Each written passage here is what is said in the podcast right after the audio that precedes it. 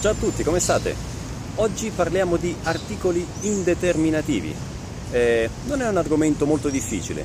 In effetti gli articoli indeterminativi sono abbastanza simili tra il portoghese e l'italiano. Basta pensare che in portoghese abbiamo l'articolo um per il maschile e l'articolo uma per il femminile. In italiano abbiamo un con la n e una per il femminile, eh, sempre con la n. Quindi da questo punto di vista sono abbastanza simili. Però in italiano abbiamo degli articoli in più. Per l'articolo maschile non abbiamo solo un, ma abbiamo anche uno. E per il femminile abbiamo non solo l'articolo una, ma anche l'articolo un con l'apostrofo. Vediamo un po' qual è la differenza e quando si usano questi articoli.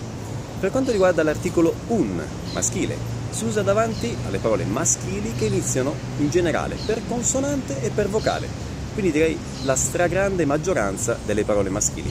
Però abbiamo detto c'è anche l'articolo 1. Quando si usa? Questo articolo si usa davanti a situazioni specifiche, quindi a categorie specifiche di parole.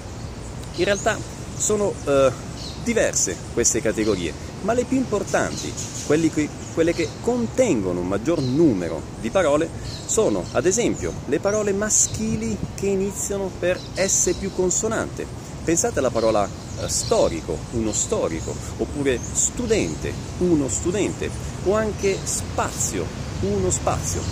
Poi abbiamo ad esempio le parole maschili che iniziano per lettera Z e quindi ad esempio zaino, uno zaino, ma anche zio, uno zio, cio in portoghese.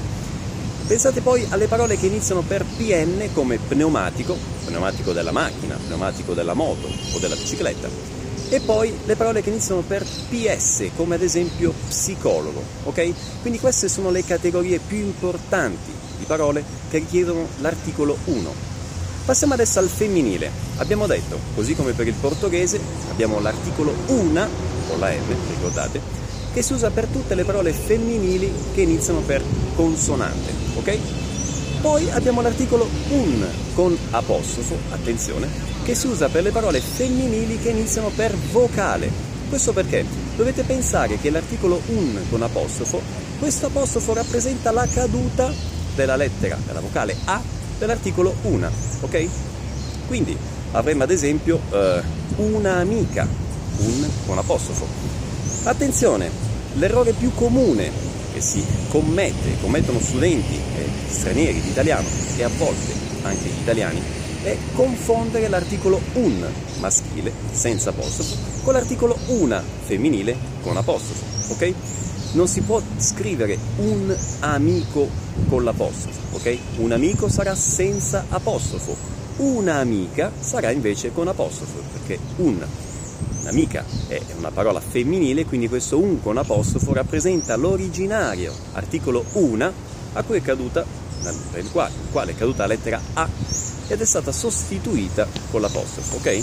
Bisogna pensare che eh, questa caduta della lettera A da sostituire con apostrofo non è obbligatoria. Potete trovare, non è incomune, trovare soprattutto ovviamente nell'italiano scritto eh, situazioni in cui una parola femminile che inizia per vocale è preceduta dall'articolo una. Ok? Bene, a questo punto, con questo bello scenario, non mi rimane che salutarvi, vi mando un abbraccio, attenzione, un senza apostrofo, ok? Alla prossima, ciao!